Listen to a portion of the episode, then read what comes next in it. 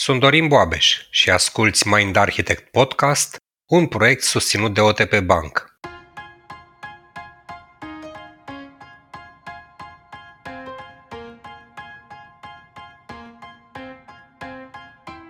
Pentru o bună perioadă de timp am evaluat inteligența celor din jur prin măsurarea IQ-ului și ne-am oferit unii altora apreciere luând în calcul coeficientul de inteligență. Totuși, într-o lume a tascurilor îndeplinite rapid și în volume mari, liderii cei mai apreciați sunt, din ce în ce mai mult, aceia care manifestă empatie, compasiune și grijă pentru bunăstarea celor din jur.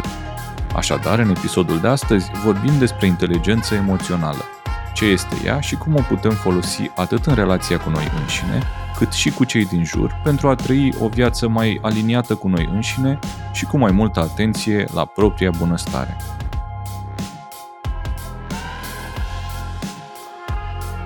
Paul, ce sunt emoțiile și de ce e relevant să vorbim despre ele?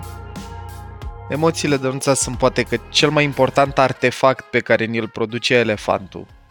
Mie mi-a plăcut mult o definiție a lor și anume că sunt înțelepciunea evolutivă sau că sunt o formă de înțelepciune evolutivă.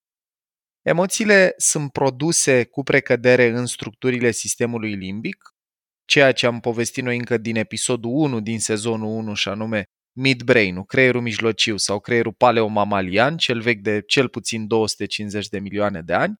Aia e structura care mamiferelor le-a permis o viață emoțională mult mai bogată și mai intensă. Și emoțiile sunt practic felul în care structurile astea primitive ne dau prima formă de feedback în relație atât cu ce vine din exterior, cu ce se întâmplă în mediul înconjurător, cât și cu propriile noastre stări și senzații. Un exemplu simplu, dacă mă apropii prea mult, de exemplu, de o balustradă sau de o margine a unui balcon și sunt undeva sus, sentimentul corporal care apare, pe care noi am învățat să le etichetăm drept frică sau teamă, e o formă de comunicare foarte rapidă, de natură că înainte ca eu să pot înțelege conștient m-am apropiat prea mult de o margine a unui balcon și e periculos și nu e ok ce am făcut, că pot să-mi pierd viața sau pot să mă accidentez dacă pic, emoțional apare sentimentul respectiv. Deci sunt, dacă vreți, ca niște scurtături comunicaționale pe care le produce elefantul nostru și care la oameni, la sapiens, la specia noastră, au parte și de completarea asta dată de călăreț, în sensul că pot să-mi înțeleg, etichetez și gestionez mai bine propriile emoții. De ce contează ele foarte, foarte mult? Pentru că, practic, înainte de a putea folosi limbaj Înainte de a ne înțelege conștient stările și senzațiile, ele tot au loc. Sistemul limbic e activ de când ne naștem și se maturizează până la vârsta de 15 ani, în contrast cu cortexul prefrontal, cu ce numim noi călăreți, cu neocortex superansamblu, care se maturizează până spre 25. Și atunci, practic, noi devenim fluenți, cel puțin din perspectiva maturizării cerebrale, în ceea ce înseamnă emoții, în adolescență, pe când rațiunea, discernământul, capacitatea de a ne autocontrola și așa mai departe, se maturizează în ce da sigur, până spre 25. Și atunci e foarte, foarte important să ne împrietenim mai mult cu emoțiile din noi și cu viața noastră emoțională pe ansamblu, pentru că practic sunt primele manete la care avem acces când vine vorba de a ne controla mai bine pe noi înșine. Bun, și dacă ne gândim la conceptul ăsta mai amplu așa de inteligență emoțională, cum am putea să-l definim, Paul? Luci, cred că sunt atât de multe definiții și cred că într-un fel fiecare dintre ele surprind câte o dimensiune. Nu știu dacă o să ne iasă o dimensiune ca la carte, mai ales că nu există una, dar vreau să dau uh, un pic de context și după aia încerc și o definiție. Conceptul ăsta l-a popularizat foarte tare Daniel Goleman, care e scriitor și jurnalist științific. El a devenit foarte cunoscut după ce a publicat două cărți. Una se numește Emotional Intelligence, Why It Can Matter More Than IQ, cu care practic a și dat peste cap așa o convingere împământenită și anume că IQ dă performanța unui individ, inteligența cognitivă e ce contează. Asta e o carte publicată în 1995. Deci cred că toată lumea care a pus piciorul într-o sală de training vreodată, dacă n-a avut un curs de inteligență emoțională, cu siguranță a auzit uh, conceptul ăsta. și a doua carte e Working with Emotional Intelligence, apărută în 1998.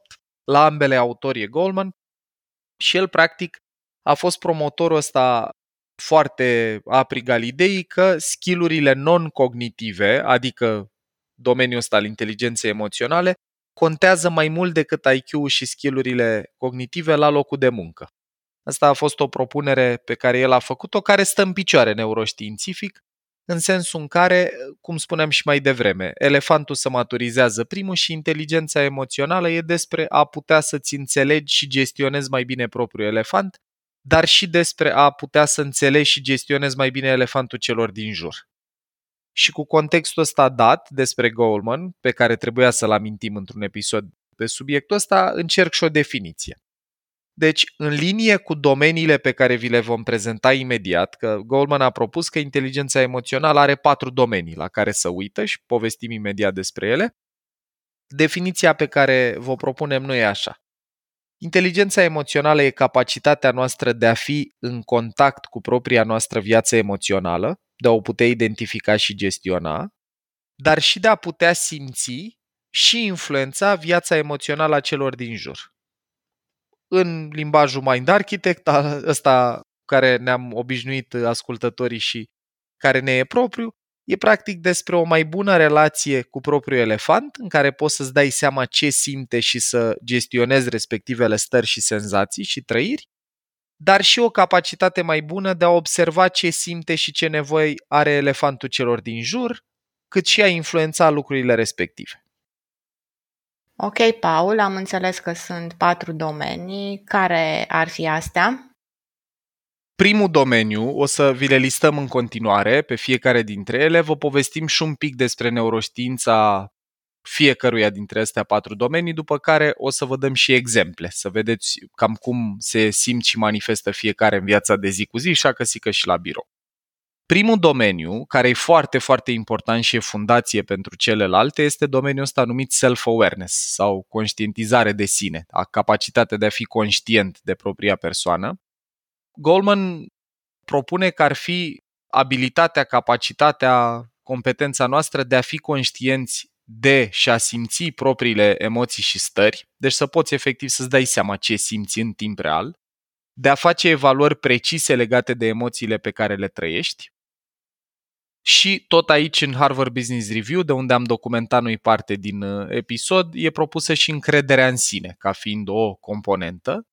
Exemple concrete aici poate să fie o relație strânsă sau o conexiune bună cu propriul corp, să-ți dai seama, de exemplu, când uh, înaintea unui examen că ți se strânge stomacul și că ăsta e un feedback pe care elefantul dă legat de ce trăiești, să ai capacitatea asta să fii conștient de propriile stări și senzații. Neuroștiințific vorbind, aici participă ceva ce noi am numit în alte episoade Salience Network, e una dintre rețelele mari cerebrale cu care noi operăm. Salience Network ăsta e alcătuit de două structuri, în speță de cortexul cingulat anterior, ceea ce se numește și ACC, Anterior Cingulate Cortex, și cu cortexul insular. Astea sunt două structuri care sunt uh, tangențiale sistemului limbic, sunt parte cumva din uh, ce e în mijlocul creierului nostru și cu cât rețelele astea, cu cât structurile astea două, respectiv rețeaua pe care o alcătuiesc, e mai activă, cu atât avem o capacitate mai bună în a ne simți propriile stări corporale. Dacă practici de pildă meditație de tip body scan, în care îți scanezi propriul corp cu ajutorul atenției, închizi ochii și te concentrezi pe cum se simt degetele de la picioare, după care urci către glezne, după care gambele și așa mai departe, în condiții de măsurat activitate cerebrală, apare activare în Salience Network, în rețeaua de care vorbeam. Asta e foarte, foarte important pentru că dacă nu ești conștient de ce simți, e greu să controlezi sau afectezi ce simți. Deci de asta self-awareness-ul, primul domeniu al inteligenței emoționale, e și fundația pe care sunt clădite celelalte. Uite, Paul, aici am eu un exemplu. Eu, de-a lungul timpului, nu am avut cea mai bună relație cu corpul. În general, n-a fost foarte strânsă și foarte mult timp n-am fost în contact cu el, n-am fost foarte atentă la ce simte dacă mai fi întrebat ce senzație corporală ai, mi-ar fi fost foarte dificil să-ți explic, cel puțin nu în detaliu.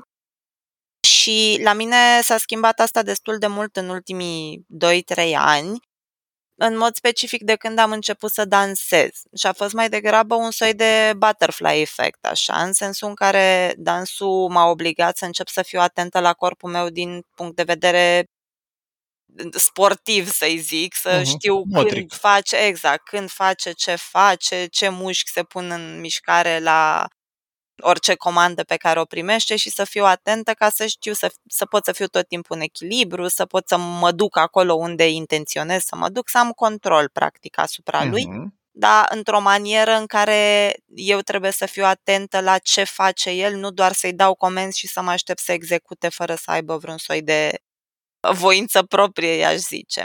Și spuneam că a funcționat ca un butterfly efect în sensul în care odată cu asta am început să traduc și într-o capacitate mult mai bună să-mi evaluez stările corporale, să le identific, să pot să văd emoții în ele, să pot să le verbalizez. Uh-huh. Și uite, un exemplu foarte concret, e chiar de foarte curând. Noi zilele astea suntem la Brașov și pe drum încoace mai am momente în care mi se face rău în mașină.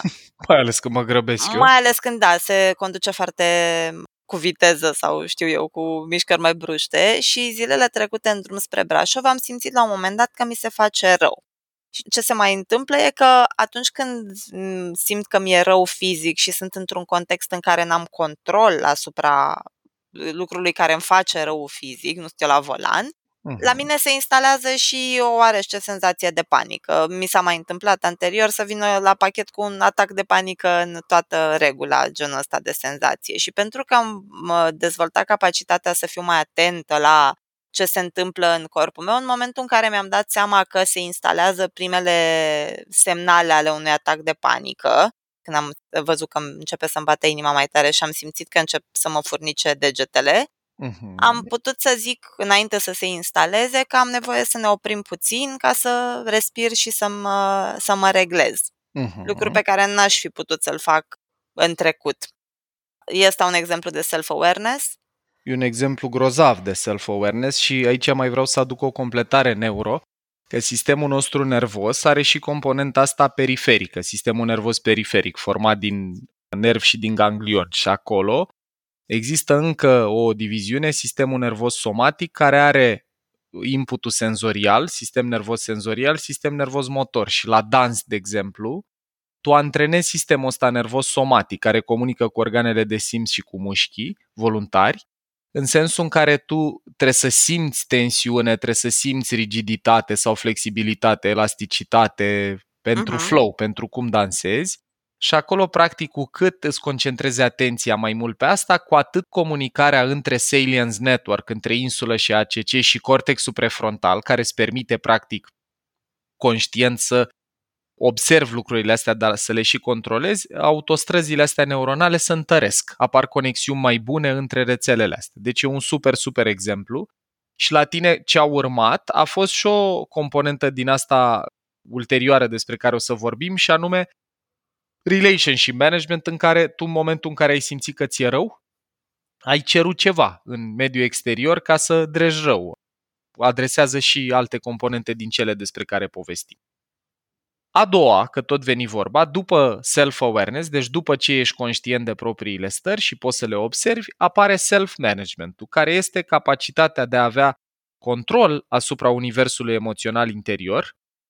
Aici vorbim și de adaptabilitate, de claritate cu privire la ce simți și unde vrei să ajungi, capacitatea de a opera cu motivație intrinsecă interioară și capacitatea de a controla și orienta propria atenție. Self-managementul ăsta e super important de cultivat după self-awareness pentru că, dragilor, aici e practic locul ăla de muncă cu sinele.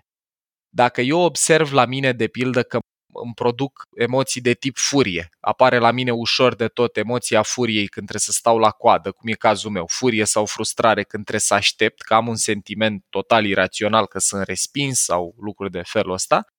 Self-managementul, capacitatea de a te autogestiona, presupune împreună cu self-awareness-ul, unul să conștientizez, băi, trăiesc emoția asta și după aia să-mi focalizez atenția pe altceva de natură să am o reacție comportamentală mai bună.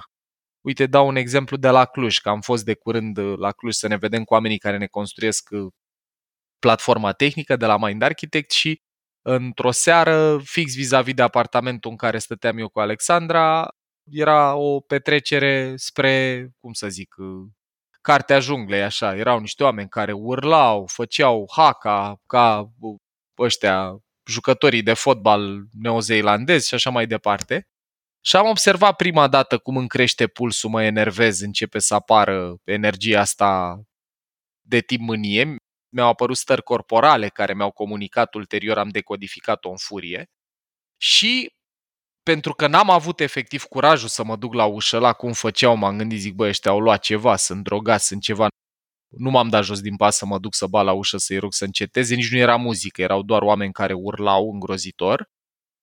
M-am gândit, zic, băi, cum pot să fac totuși să reușesc să mă relaxez? Și în starea aia de furie mi-am dat seama, eu dacă rămân în, activat în felul ăsta, n-am cum să adorm, nu pot să intru într-o stare de activare parasimpatică care să ducă finalmente la somn și la odihnă și mi-am focalizat atenția pe lucruri care îmi dau liniște. Mi-am focalizat atenția pe cum respira Alexandra, mi-am concentrat atenția pe lucruri frumoase trăite în ultimele zile care tot așa îmi dădeau serotonină, îmi dădeau o stare bună.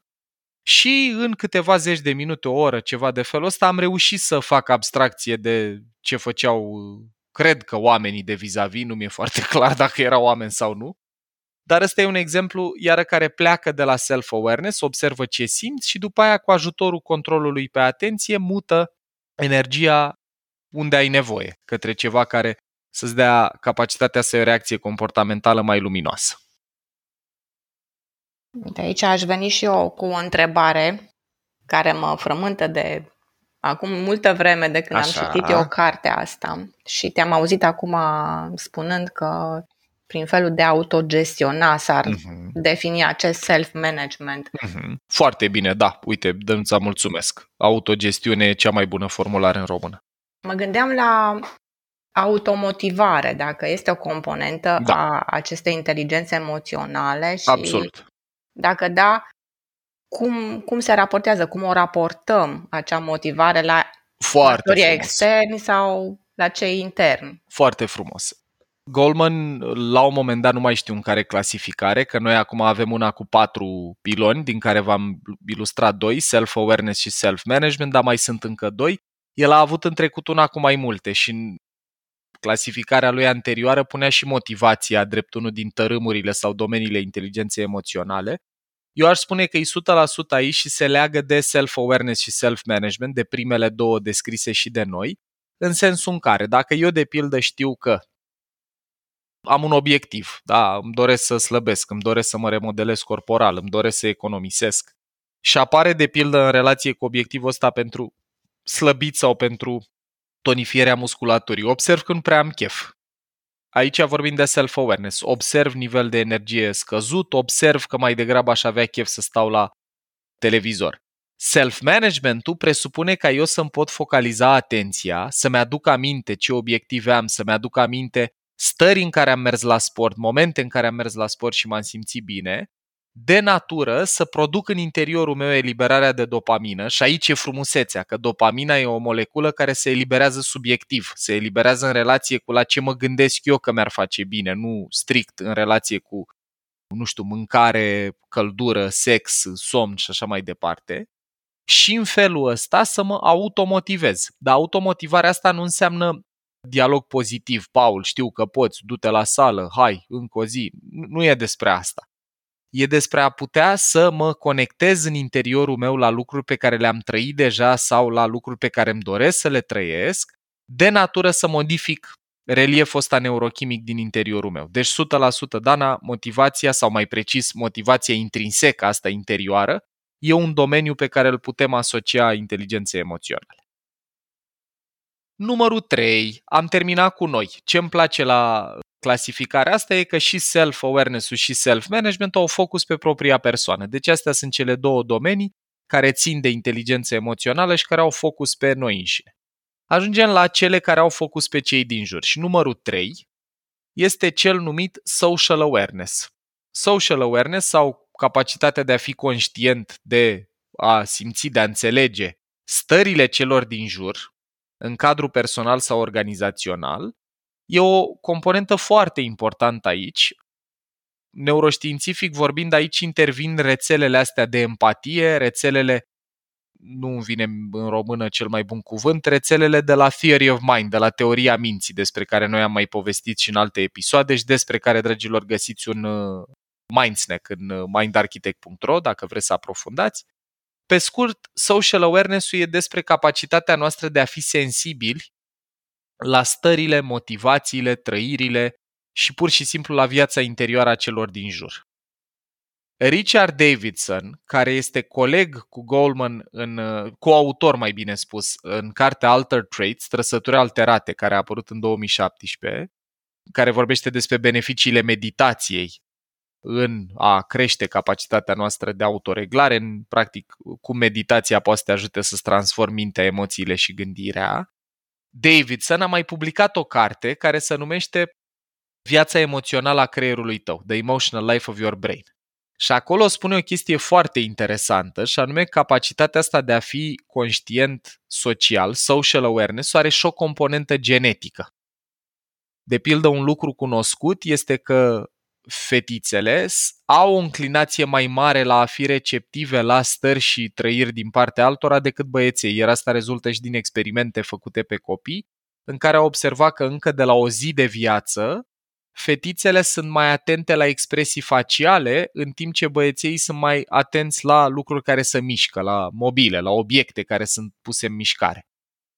Deci, social awareness-ul ăsta are o componentă parțial genetică și ăsta e și motivul mie îmi vine în minte cel puțin un prieten de-ai mei, care, deși e adult, nu are componenta asta activă. Nu își dă seama când e potrivit să facă ceva într-un context social și când nu, dar este și antrenabilă.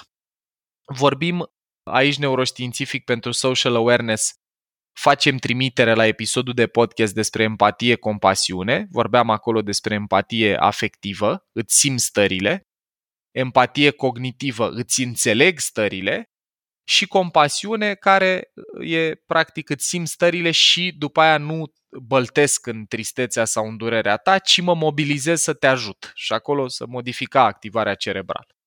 În toate cazurile, social awareness e o funcție mai evoluată decât sunt celelalte două, self-awareness sau self-management, în sensul în care aici nu mai trebuie să mă concentrez doar pe ce se întâmplă în interiorul meu, deși neuroștiințific vorbind, capacitatea noastră de a simți stările altcuiva se bazează pe capacitatea noastră de a ne simți propriile stări. Și aici trebuie să vă dau un citat dintr-o doamnă neurocercetător pe care o cheamă Tania Singer, care a petrecut o mare parte din cariera ei în studiul zonei astea de empatie, compasiune, care spune așa. Zice că oamenii care sunt mai capabili sau mai buni în a-și identifica și percepe propriile senzații corporale sunt mai preciși în a face evaluări cu privire la emoțiile celor din jur. Și e logic, dragilor.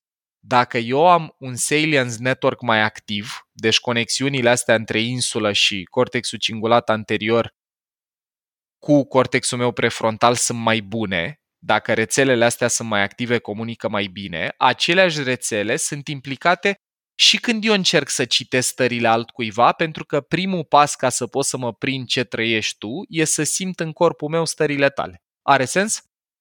Are, clar. Da, da. Și hmm, mai, mai pus pe gânduri, Paul, uite, mă gândesc și eu la un exemplu de la birou. Uh-huh. Acum câțiva ani am avut o situație dificilă pe un proiect și țin minte cum clientul era extrem de nervos. Picaseră niște aplicații, tensiunea era foarte mare, ne amenința cu penalități. Pe de altă parte, oamenii din proiect erau stresați, deci situația asta dura așa de vreo două zile. Mhm. Clientul se referea la situație ca fiind catastrofală. Iar uh, când a venit liderul nostru de proiect și mi-a dat cumva și mie și colegilor o perspectivă nouă, Dimineața la întâlnirea cu echipa și cu clientul a pus un slide. Țin minte și acum că era o poză cu ciuperca atomică a unei explozii nucleare. Perfect. Și a zis așa, asta e o catastrofă. Înțeleg, dragă client, că așa vezi situația, nevoia ta de a pune în producție, înțeleg, dragă echipă, că așa vedeți și voi situația, că deadline nu e prea strâns și practic el a intrat și a descompus prin empatie cognitivă stările actorilor principali, după care a putut construi în zona asta de relație, să gestioneze conflictul, așa cum mai zis că discutam și noi în episodul despre empatie. Eu acum realizez că liderul de proiect nu era neapărat o persoană empatică per se, nu avea empatie afectivă, ci mai degrabă foarte bune abilități dezvoltate în zona asta de theory of mind. De, mm-hmm. de... Să poată să înțeleagă stările celor din jur, să le adopte perspectiva, să poată a fost, a fost așa, mind-blowing, a fost o turnură extraordinară.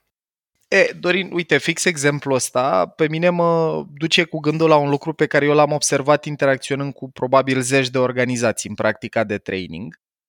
Păi, ă, și chiar sunt curios dacă poți să-mi confirme asta, poate e un mesaj pe care merită să-l audă mulți din profesioniștii care ne ascultă. Eu am observat că în business, cu cât ajungi mai sus ierarhic sau mai precis, cu cât ai de gestionat proiecte mai complexe, cu diferențe culturale între oamenii care trebuie să le facă sau cu diferențe generaționale între oamenii care lucrează la ele, cu atât contează mai mult dimensiunile astea ale inteligenței emoționale. Să fii conștient de ce simți, să te poți autoregla când te enervezi, când ești speriat, când ți-e frică să vorbești în public, nu știu, când ți-e teamă să spui nu clientului la ceva, ajută tare de tot primele două dimensiuni. Și următoarele două în speță, social awareness-ul, capacitatea asta pe care ai ilustrat-o cu exemplu colegului tău de a fi conștient de ce simt alții, dar și relationship management-ul, care e a patra, vorbim imediat despre ea, contează foarte, foarte tare, câteodată mult mai mult decât IQ sau competențele tehnice tu lucrând de atâția ani și în, în industria de IT, dar și conducând o grămadă de oameni, ți se pare că treaba asta stă în picioare? O vezi? Sunt total de acord, Paul, și construiesc un pic pe ce ai zis tu. Mai sunt două elemente pe care le-aș numi. Eu, în momentul de față, nu mă consider cu un IQ mai mare. Deci, în compania în care lucrez, sunt oameni cu un IQ mult mai mare decât mine, deci cu mhm. competență din asta profesională. Și doi la mână, ce cred că mi se pare iară relevant și observ la oamenii care au progresat în carieră e și abilitatea de a face trecere rapidă dintr-o stare emoțională într-alta. Adică Excelent. Adică mie mi se întâmplă să am un meeting, cum ziceam înainte, cu clientul în care țipă, după 15 minute am altă ședință în care trebuie să-mi felicit o echipă pentru rezultatele extraordinare și poate peste 15 minute încă una în care fac un alt switch emoțional. Și abilitatea asta de inteligență emoțională e pe observatele, cum zici și tu, mult mai, mai activă la cei care au avut capacitatea de a avansa în zona de business. Bun. Deci cumva legitimizăm ideea asta că people skills-ul nu e un bullshit, nu e o chestie din asta de la HR cu ai să dezvoltăm abilități interpersonale, ci e probabil una din cele mai importante competențe atât componenta asta nativă, că multe din astea au și o componentă genetică, cum ziceam de pildă de social awareness, dar sunt și cultivabile și de asta eu cred că e foarte, foarte important când mai ajungem pe la cursuri care adresează oricare din astea patru dimensiuni, să fim cât putem de prezenți și de atenți că ele chiar plătesc dividende la propriu în viața profesională.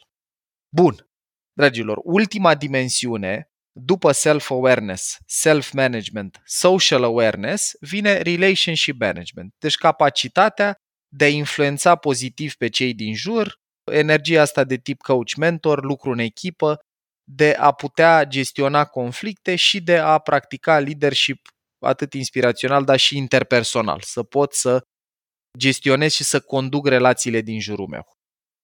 Aici e mai puțin ușor de a mapa competența asta pe anumite regiuni corticale, pentru că, în esență, în gestiunea relațiilor participă tot creierul. O să vă punem resurse în YouTube, niște slide-uri pe care eu le-am primit de la Neuroscience Academy, de la Sarah McKay din Australia. Deci sunt, cred că, peste 15 regiuni cerebrale care sunt numite structuri sociale în creier, social brain structures, și sunt vreo patru social brain networks, rețele corticale care participă când noi interacționăm cu alți oameni. Deci catalogăm gestiunea asta a relațiilor drept o dimensiune a inteligenței emoționale, dar aici nici nu o să încerc să o mapez pe regiuni din creier, în esență participă toate. Și Salience Network-ul, și rețeaua care e implicată în empatie, și rețeaua care e implicată în Theory of Mind, și cortexul prefrontal care trebuie să exercite inhibiție și să ne ajute să luăm cele mai bune decizii în interacțiune. Componenta asta contează enorm atât când ești părinte și e foarte util să-ți poți cultiva capacitatea asta de a gestiona și de a fi mai bun la influența interpersonal. În business nu mai vorbesc, în relații de cuplu contează enorm. Deci relationship management-ul e a patra și poate că e așa bijuteria coroanei. După ce am devenit capabil să-mi observ propriile stări, să-mi gestionez propria viață interioară, să observ stările celor din jur, vine și componenta asta de influență a stărilor celor din jur. Ar fi interesant, Paul, să ne spui cum corelează inteligența emoțională cu structura personalității. Păi, în relație cu modelul care mie mi este cel mai drag, și anume cu PCM-ul, cu Process Communication Modelul, despre care găsiți un brain food, dragilor, în mindarchitect.ro și găsiți și un uh, episod de podcast chiar în sezonul 1, un special după sezonul 1. Acolo putem să vedem o tendință că dacă ai etajul de harmonizer, cel care percepe lumea în emoții, drept primele paliere ale personalității, fie bază, fie etajul 1, fie etajul 2, ai o probabilitate mai mare ca în mod natural, fără antrenament, să fii mai bun la astea patru lucruri sau cel puțin la parte din astea patru lucruri. Putem să vorbim sigur că toate sunt antrenabile și asta e o idee pe care aș vrea să o scot în evidență. Atât capacitatea de a îți identifica mai bine propriile stări și senzații, cât și capacitatea de autocontrol sau de gestiune de sine, cât și capacitatea de a observa mai ușor ce trăiesc cei din jur sau de influența, astea se pot antrena. De aia facem cursuri în esență. Și, dragilor, însăși faptul că acum le aveți structurate în patru domenii pe care sperăm că le înțelegeți mai bine, ar trebui să vă și ajute să le practicați mai bine. Înțelegerea e primul pas către a le putea face mai bine. Deci, Dana, e o legătură cu anumite structuri de personalitate și reversul e valabil. Dacă ai harmonizer între ultimele etaje, probabil că cel puțin în ceea ce privește atenție la stările celor din jur, nu e la fel de mare predispoziția, dar n-aș ancora 100% doar în arhitectura personalității. Aici contează și cât preț punem pe chestiile astea, cât de mult conștientizăm că în fapt inteligența emoțională, cum spunea și Goldman, contează de multe ori cu ordine de magnitudine mai mult decât IQ, inteligența cognitivă care se bazează cu precădere pe călăreț și în speță pe o anumită regiune, respectiv regiunile corticale care participă la memoria de lucru, alea corelează pozitiv și cu IQ.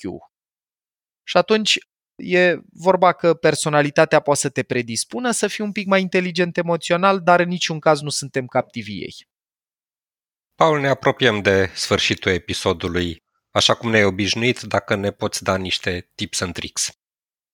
Păi, dragilor, poate că cea mai importantă din punctul meu de vedere idee aici ar cam fi asta să începem să dăm cezarului ce al cezarului. Adică să înțelegem că inteligența emoțională este o abilitate indispensabilă și acasă și la birou. E foarte util să cultivăm fiecare din astea patru dimensiuni și dacă pur și simplu punem mai mult preț pe lucrul ăsta, sunt șanse mari că o să ne și antrenăm mai mult la asta. În școli, de pildă, ar fi grozav dacă pe lângă focusul pe sarcină, pe memorare, pe materia efectivă, am începe să cultivăm în proces și componente care țin de inteligență emoțională. Cum te-ai simți când ai citit cartea respectivă? Înainte să vorbești în public, cum ți-ai gestionat emoțiile? Să începem să învățăm și despre asta. Asta ar fi o recomandare foarte, foarte importantă. În business să începem să înțelegem că de la un nivel încolo contează mai mult decât competența pe task, iar în educație că o țară și o populație mai inteligentă emoțional dă naștere unei lumi mai bune cu certitudine. 2. Vreau să rămână ideea asta pentru toți cei care ne ascultă că inteligența emoțională e foarte greu de mapat în creier drept, uite aici locuiește, se bazează pe structura sau pe rețeaua asta sunt o mulțime de regiuni și rețele corticale și subcorticale care participă. Deci, practic, inteligența emoțională e a whole brain activity, o activitate pe care o are în sarcină întreg creierul nostru. După care, dragilor, cu cât ne înțelegem și ne gestionăm mai bine propriul elefant, cu atât reușim să avem relații mai constructive cu cei din jur. Deci pentru oricare dintre noi care ne dorim o îmbunătățire în relațiile noastre, merită să cultivăm asta. Mai zic, tehnică concretă. Dacă vrem să creștem capacitatea noastră de a simți și gestiona propria viață interioară, de pildă, identificarea propriilor stări și senzații e primul și cel mai important pas. E foarte greu să pot să-mi gestionez furia dacă eu nici măcar nu-mi dau seama că sunt furios. E foarte greu să învăț să mă autoreglez când mi-e frică dacă eu nu-mi dau seama că sunt speriat în momentele alea și de asta tot sezonul 6 din Mind Architect este despre a înțelege și a putea identifica și gestiona diferite emoții. Abia așteptăm să ajungem și la următoarele episoade cu voi, în care o să descoperim mai multe despre frică, despre tristețe, despre mânie, despre bucurie, despre regret, despre rușine, pentru că, din păcate, noi încă trăim într-o țară în care abia dacă știm să folosim etichete emoționale, să, să numim cu acuratețe ce stare trăim atunci când o trăim. Și cred că dacă fiecare dintre noi am participa activ aici, atât în propria educație cât și a celor din jur, poate n-am mai avea oameni pe care când îi întrebăm ce simți, ne spun sunt supărat. Da, supărarea nu e o emoție, e o umbrelă. Tristețea e o emoție, frica e o emoție, regretul e o emoție și așa mai departe. Și ăsta e un lucru în care eu cred foarte, foarte tare și mă bucur că avem ocazia să vorbim despre emoții și despre valoarea lor un sezon întreg. Și mai zic o ultimă idee în încheiere. E multă cercetare pe care o să o povestim în episoadele următoare care spune așa. În momentul în care nu poți să-ți identifici și metabolizezi trăirile, apare o probabilitate mult mai mare și să apară somatizări. Să apară practic momente în care corpul îți dă feedback sub formă de simptome fizice pentru că n-am putut identifica și procesa o emoție. Aici îl numesc din nou pe Gabor Mate, care e medicul canadian de origine maghiară care a scris When the Body Says No, când corpul spune nu, care vorbește pe larg, de pildă, despre corelații cum ar fi că oamenii care nu pot simți și metaboliza mânie au o probabilitate mult mai mare la cancer pulmonar, dacă sunt bărbați, sau cancer de sân, dacă sunt femei. Oamenii care nu pot simți și metaboliza tristețe au o probabilitate mult mai mare la infart. Și atunci, ca ultim cuvânt, dragilor, inteligența emoțională la propriu, dacă e bine cultivată și bine lucrată la fiecare dintre noi, ne poate salva viața. Super, mulțumim frumos, mulțumim, Paul. Paul. Cu cel mai mare drag.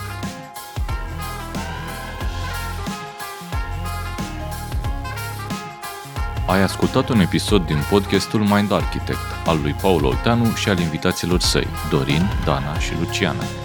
Dacă ți-a plăcut acest episod și îți dorești să afli mai multe, te invităm să descoperi pe mindarchitect.ro un ecosistem de învățare creat special pentru cei care vor să facă neuroștiința și psihologia parte din viața lor de zi cu zi.